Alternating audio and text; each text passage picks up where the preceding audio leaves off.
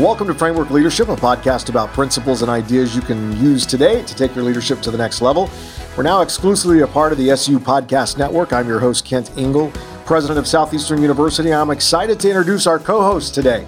Joining me today uh, is Dr. Kenneth Stevens and Dr. Richard Harris. Both uh, Dr. Stevens and Dr. Harris uh, have served as part of our SU community, and they both pastor together at Good Hope Missionary Baptist Church.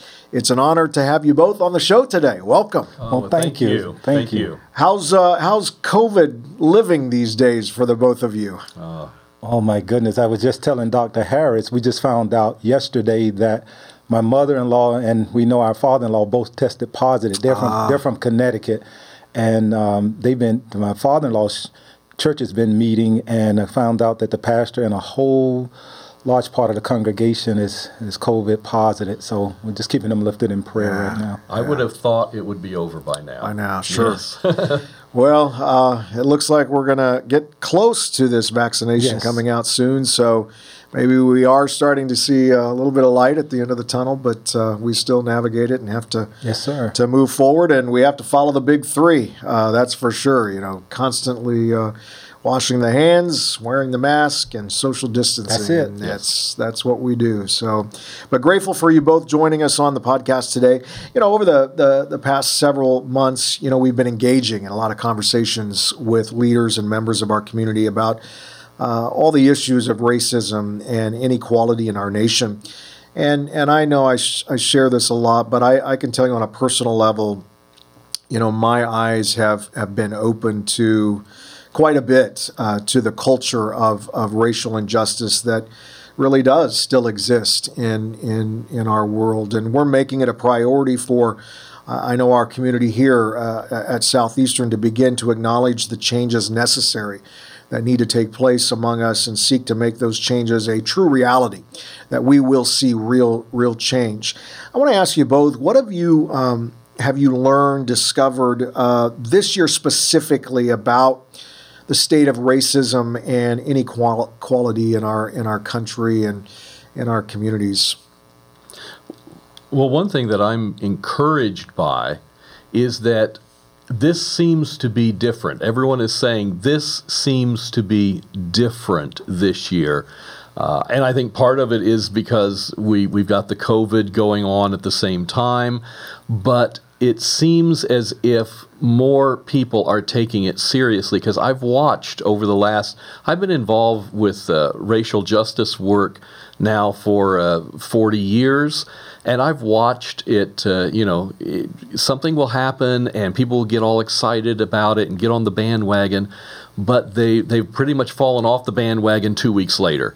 And this this summer, uh, it's been very very different, and it, it seems to keep on. So I think that maybe we are on the uh, on the brink of something actually happening and, and taking place, and more people becoming interested in solving the problem. Yeah, yeah, and I and I see that also as someone who who, who literally lives that. I this this this year's been different. I, I see more of a um, an effort to to really it's, it's risen to the level of visibility that people are are really beginning to take action. People whom you um, who would have just probably just bypassed it or it would have died down, as Dr. Harris said, in a couple of weeks or months. But now I, I see it at the level of visibility where people are, are truly taking action. So it gives me, you know, as an African American, it gives me gives me hope. Yeah. Yeah, and I, am going to tell you, I've been looking forward to this podcast when we can truly sit down and and uh, hear your stories and hear about your friendship and and your work together. If there's one thing I know about both of you is that forgiveness and uh, reconciliation are themes that flow throughout uh, your lives. And uh, but it didn't start there. I want to begin with your story, Dr. Stevens. In in 1984, your family walked through significant tragedy in your life. Your brother was murdered in in a murder for hire case. Can you walk us through the story of what happened uh, to your to your brother? Yes, sir. Uh, like you said, in 1984, my my oldest brother, Jonathan Lee Early, uh, was on active duty um, at um, Fort Riley in, in Kansas. And uh, I was stationed, I was 20, 20 years old. I was stationed at Fort Eustis, I'm sorry, at Fort uh, Wainwright in Alaska. Got a call uh, that my brother had been killed. Um, flew back home for the funeral, and then we found out that um, the very people whom his brothers in arms, whom he, you know, entrusted his life with, which were two white white males, uh, killed him uh, at the at the discretion of his of his wife, who paid. We're going to pay them, I, and I think it was like two thousand or four thousand dollars a piece mm. uh, for the insurance money, and uh, so she set that up, and they uh, they killed him. Killed him uh, from what. Um, I, I, never saw the transcripts. My sister and I didn't want to see him, but my sister sort of filled me in on, on they killed him, lured him back to to his place and killed him, and he died. He, he literally laid there and just bled out that wow. that that that that that, uh, that night, and um, it put it, it put a hate hate in me, Dr. Ingle, uh, and and I have to be honest for for all white people. I had this. I'm 20 years old. My brother, whom I'm on active duty, to, and and for someone to do that, um, that that that really really, not only hate but anger uh, yeah. and and mistrust. Um, so I I lived with that for for a long time till I was able to uh, you know, walk my way through it by uh, it, my, my faith. Um, and that's that's but but that that part of my life was was devastating. Yeah, and what what was the process of of walking through to get to the point of forgiveness? What was that process like for you, and and how long did it actually take? It it, it took a it took a while. I was like I said, twenty something years old. Um, always a Christian. Grew up in the church that I'm a uh, associate pastor in, so always knew Christ and I knew um, about God. Uh, it wasn't until I got to say probably about 2000, 2001 when my faith re- really, really began to to develop deep enough, and I began to walk through the Bible and and, and look at. Um, God's word on, on, on, just forgiveness. And, and so it, it, it began to unfold with, when I began to spend more and more time. I had a period in my life where where I had some struggles and and I had to spend a lot of time silence and solitude with God, and I began to walk through that. Um, that process of, of oh, you know, you as you read the Bible, you see in there constantly where, where Christ is talking about forgiveness, where it, it throughout all throughout the Word, it's about forgiveness, forgiveness, forgiveness, and so I, I began to see that, and uh, over that over time, um, I came to you know, I came to grips with um, it, it is it is the Christian thing to do. If I'm going to move past this, if I'm going to walk walk it like I talk it, and like I read it so, uh, and read it, I, I had to begin to let go of that. So I, you know, made it up in my mind that it was time um, time to forgive, and I, and I have. I've, I've forgiven them. I don't know whether they're still incarcerated or not. I have no idea where she is, but um, in order for me to move forward, in order for me even to be you know, a, an associate pastor who gets in and, and preaches, you know, love and forgiveness in the pulpit. It, it had to start with me. So it, that's that was my process of walking walking through that and building trust. Um, you know, back in the, like I said, into um, you know, into my um, fellow. Uh, brothers and sisters, white fellow brothers and sisters. So it, it, it, did it. So and now I built relationships, and they are. I mean, I trust them with my life. Even especially here at members here at Southeastern, I tell them that all the time. So yeah, yes, sir. That's great. And and as a part of what you had to experience and you went through, and you're, it's enabled you now to be a profound mentor in so many lives and and how what kind of journey has that looked like when you have the opportunity to influence now and mentor and come alongside others who who have some of these same issues that that maybe you battled and were tough for you to, to work through? Yes, sir. It, it, it is. It, it allowed me you know, um, they say experience is the best teacher, and and so going through that when when I can bring uh, that real world experience to the to the platform to the table and I'm talking to groups of, of it, it, doesn't matter if it's African American Hispanic Caucasian and I tell them about the journey of forgiveness um, they they're at all when I tell them the story of how my brother was murdered and then how I worked my way through forgiveness. So it, it gives me that opportunity to talk to them about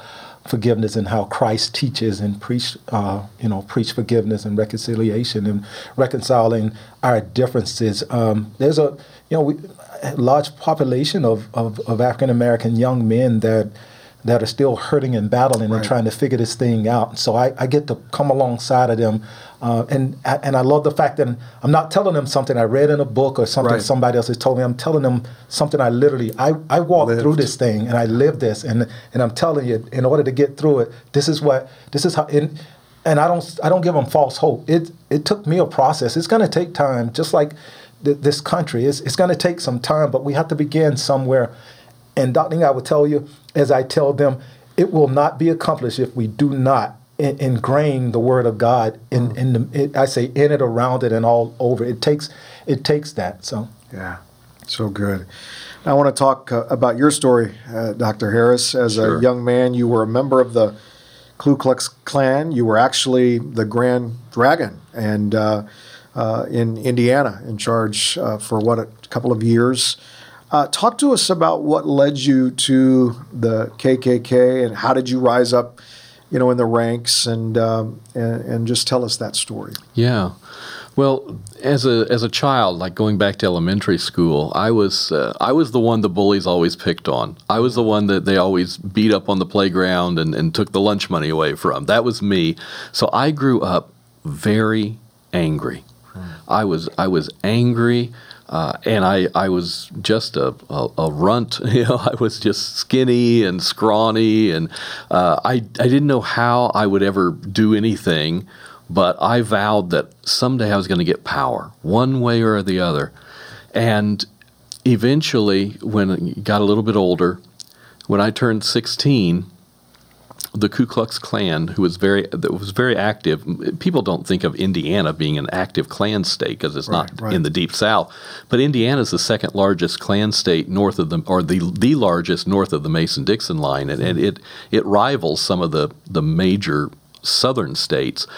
Well, the Klan headquarters for the state happened to be in my town, Kokomo, Indiana. So a lot of lot of Klansmen, and they they basically heard, you know, they had heard about me. They'd been watching me, and they sought me out. And basically, they came along and said, "Hey, if you joined us and you think like we do, we, we like you. you. We'll take care of you. We'll protect you. No one will ever beat up on you or call you names or anything. You could be, we'll be your family. Hmm. And you know that sounded pretty good to this 16 year old, and you know, and joining a joining a club like a club, wow, a grown up club that was famous, hmm. uh, infamous, we should say.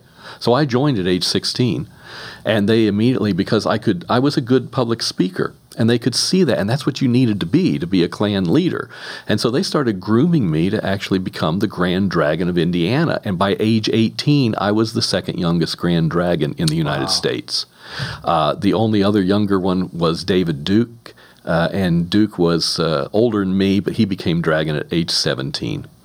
So I, w- I was Grand Dragon of the Ku Klux Klan. That's what got me in was just this this frustration of of wanting wanting power and all. What now? What initiated? How long were you in the and and what initiated your departure? And how do you get out of something like that? Exactly. So uh, I was a. They groomed me to become a member for about a year or so, uh, and then I joined at age sixteen. Uh, I was dragon at age 18, and I stayed dragon for about two years. And that's when, well, frankly, that's when I met Jesus. Mm. And uh, I wanted out. But when you're the Grand Dragon, you don't just don't walk away from something like that. And so what happened was, uh, I you know I had four armed bodyguards that was my security patrol that that stayed with me. Well, I met Jesus uh, one night just by reading the Gospel of John. I'd hmm. never read the Bible before.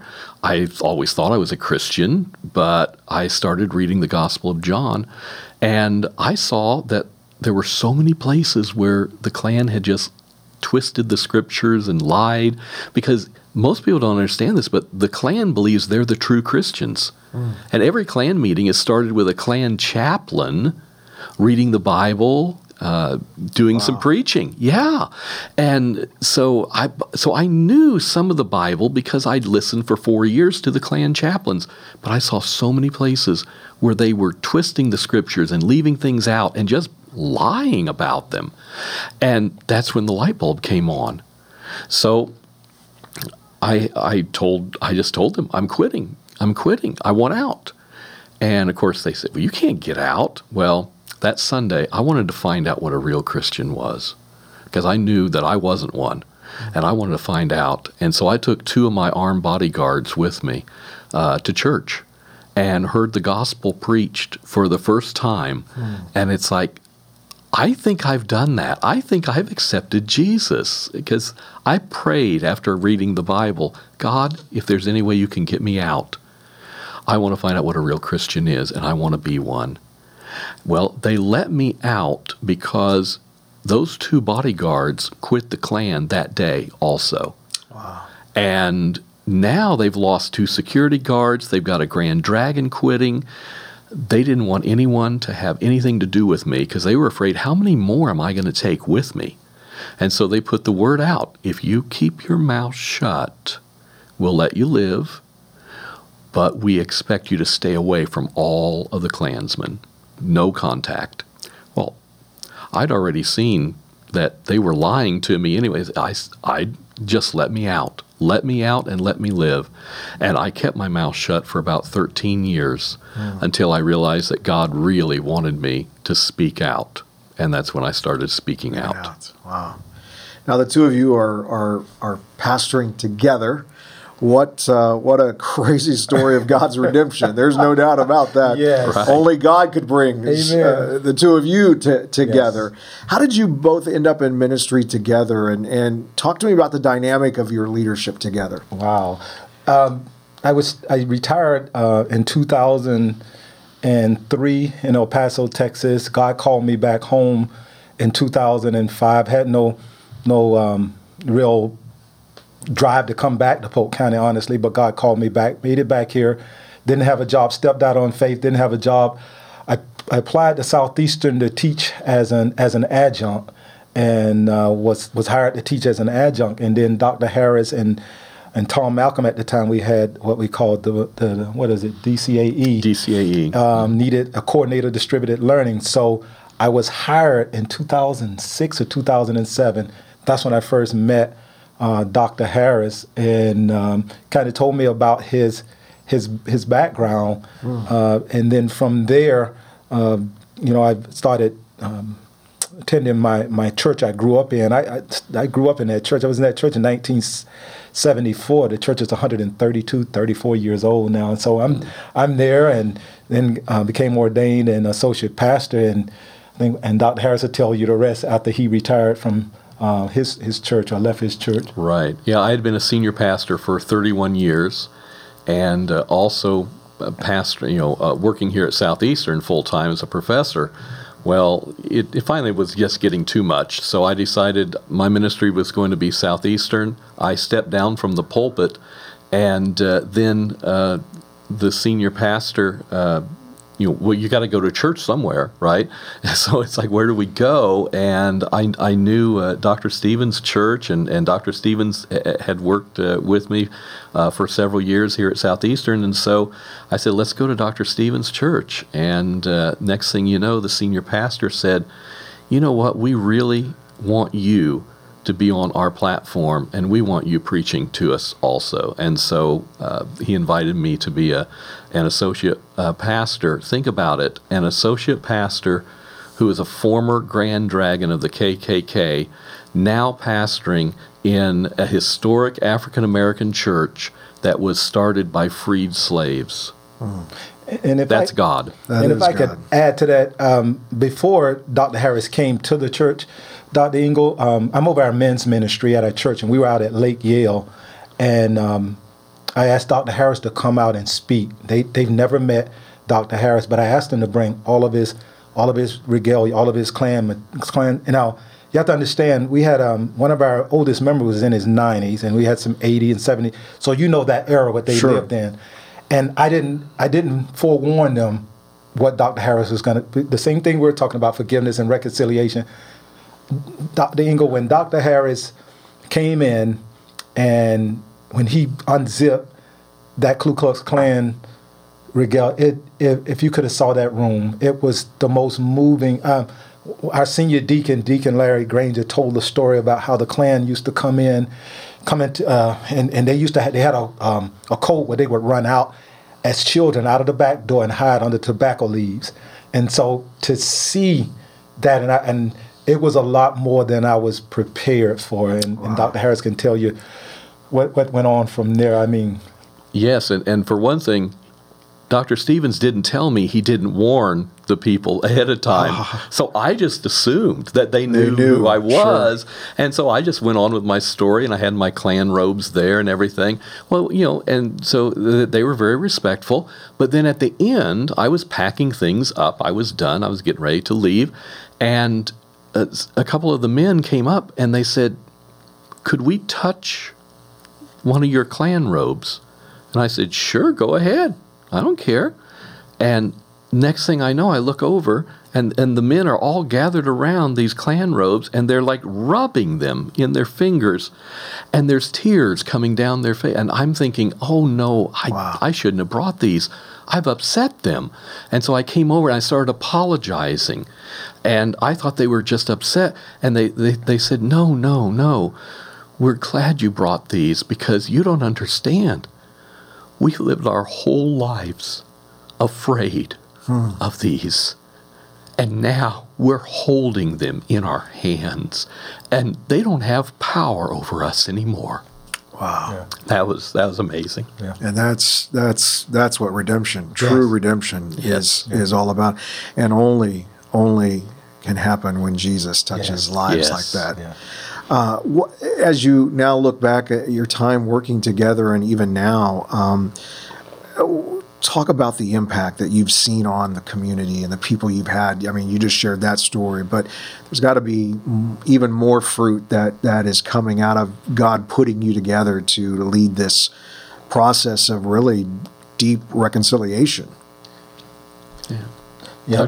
Yes, we, we what we've seen, Dr. Ingle, uh, especially uh, we love it Dr. Harris up in the pulpit preaching, and when we have, um, and like I said, our, our congregation is predominantly African Americans, but to have Dr. Harris there, um, because what our what our pastor has been trying um, to do is, you know, we're we're we're, our church is open to, to, all brothers and sisters of Christ, and you can see that that that has been growing. So what that does is, though, it it provides our congregation and our, our, our especially our African American men and women with that level of comfort, comfort, uh, and um, the spirit of forgiveness, because they know they, our whole congregation knows Dr. Harris' story, and to watch them, uh, number one, um, react to how he preaches, and then after it, in Bible study, and after he preaches, how the church embraces he and his wife, uh, it's just a true sign of, of forgiveness and reconciliation. We it, it is it is very evident and, and, and, and, promising to, to see that. And I, as I told Dr. Harris, um, he speaks throughout the community um, at, at, different functions. And yeah, I've, I've been at some of those functions where not everybody is is is, is forgiving, and, and, and I'm sitting at tables listening to people that say, I, I don't I don't believe he's changed or this and that. And I and, and, and you know, I always tell them, you know, if, if, if Christ, if Paul was ch- uh, Saul was changed on the road to Damascus, and, and we say we believe that as a Christian. How can you say? Not? Sure. It, and and that's what I, I lead them with, you know, um, because if we say we believe what we believe, then we have to believe that that God can change Dr. Harris. Absolutely. Mm-hmm. Wow. As we as we close our show out today, I want to take just a few minutes to to get into some of the ways that practically um, our listeners can join into the work of reconciliation, especially in our context right now that we're facing as as a nation. Um, here's the first question I want to ask in in this: What do we need to do to move towards racial reconciliation as a society? Okay. You know, to move towards racial reconciliation, first of all, there has to be there has to be some education going on. Uh, we need to learn about each other. and we need to we need to start to understand. Uh, you know the different cultures, the different races, the different ethnicities that we have here in America, and we need to not only understand how they're different, but we also need to focus in on how are we similar. How are we similar? I always uh, tell my audiences, you know, I ask the question, how many of you have friends of other races? And every hand will go up because it's, you know, it's the appropriate thing. Of course, I have friends of other races. But then when I define friends, I say, you know, I don't mean the person that you work with or your coworker or something. I'm talking about how many of you have friends of other races that you invite over for dinner? Uh, that you just call on the phone and say, "Hey, we're having a cookout. Uh, you know, why don't you come up? Hey, my wife and I are going to a movie. You guys want to join us? Uh, how about how many of you go on vacation with families that are not the same race as you? Now, let's see your hands, and and if they're honest, you know, we we see the hands just dropping immediately. We've got to start building authentic authentic friendships. And we've also got to start educating ourselves. Uh, and those those are the two things. We we increase uh, cross racial uh, friendships, and we increase our um, racial literacy, our ability to understand the history, the culture, understand each other, because in finding our differences, we'll also begin to find our similarities. Yeah, yeah. And, uh, Dr. Stevens. Well, and I, and I would tell you, I, I want to take it from the perspective of an African American. Um, it, it is about education and communication. Um, people are afraid of me that don't know me. Mm. You know, here, uh, you know, Dr. Ingle, I'm a 20 year vet, veteran, um, educated, never been to jail, but um, unfortunately, when I walk off this campus at Southeastern, I'm still just another African American male uh, people judge me, prejudge me, and and they don't. And I, when I tell you 2020, I still live that. Um, you know, with everything, I'm a I'm a pastor. I'm all of these things, but people don't. They don't. They what they see is the skin color. So education and communication. Uh, you know. You, you have to you educate yourself, but you have to really, really communicate with me and, and, and, and get past my skin color, and you'll learn so much more about me, and that would help you that that comfort level. So um, until we can get past that, I, I, just truly don't believe anything else is going to materialize because mm. as long as you're scared of me and, and, and you don't because you don't you don't understand and yeah. you know me so how, how, uh, let me ask you both this how how do we um, how do we encourage others who are seeking justice who are seeking redemption how do we encourage them how do we come alongside them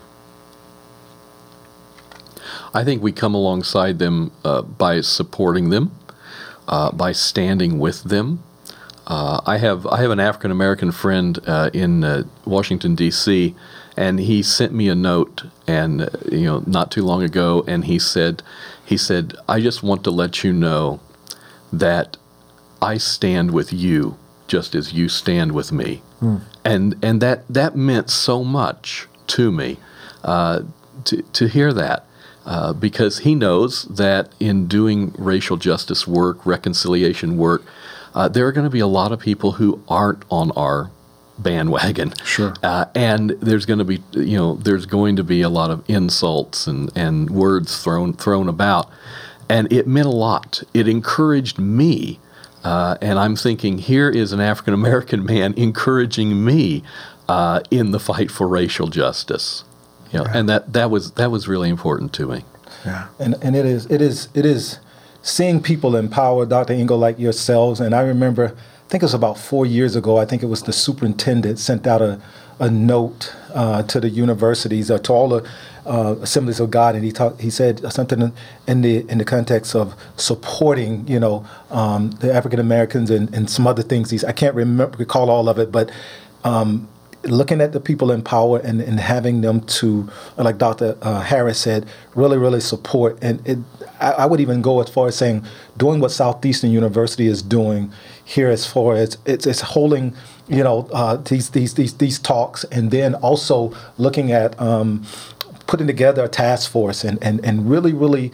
Um, uh, supporting it, it has to come from from the top, and, and when when that happens, that we have we, we have people in power that are really really pushing it. It, it that's what that's what helps with the re, uh, with reconciliation. That's what helps with bringing us uh, bringing us together and not just giving it lip service. I think I told you this in the last one, um, uh, meeting we had. It has to be seen as being being real because you know we game recognizes game and we know when it's just a dog and pony or we yeah, know when right, it's when it's right. real. So has to be absolutely transformative and transparent. That's right. Mm-hmm. Um, and I know for me, um, I've been doing a lot of listening, uh, and and it, it, how do we become better listeners? Because to me, that is going to be a tremendous key to stepping into the framework of reconciliation.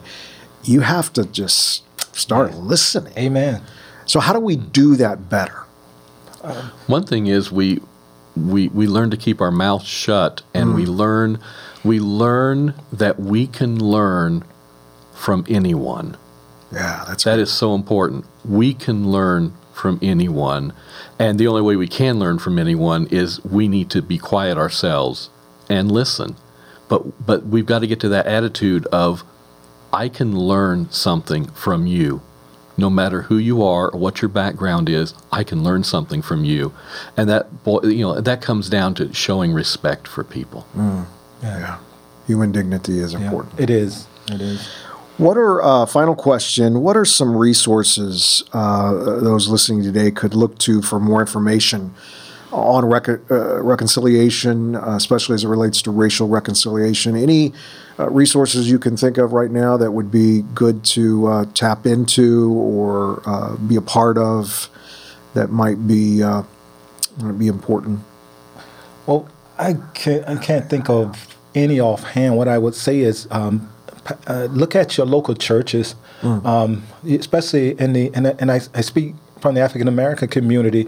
Um, look at some of the local churches and look at what's a lot of the pastors are leading uh, a lot of movements and the different things that you know if it's coming from that the community, um, the Christian community like that, that is rooted in the Word. So I would say uh, start there. Start uh, with some of the community leaders because these are not only are they pastors but they're community leaders that, that people have a, a, a deep-seated respect for and and you know a lot of those when we think of Dr. King and a lot of the right. movements things are held right there in the churches so that that's one of the if, if notwithstanding the other organizations that are out there, but if we want to be Christ centered and Christ based, I say start with those those leaders and talk to yeah. the leaders. And I know Lakeland and Bartow and Auburndale, they all have key um, leaders within the and within the community. Yeah, and join in the conversation. Yes, be be a part of that uh, conversation, and and you know, because conversation involves uh, listening as well as being able to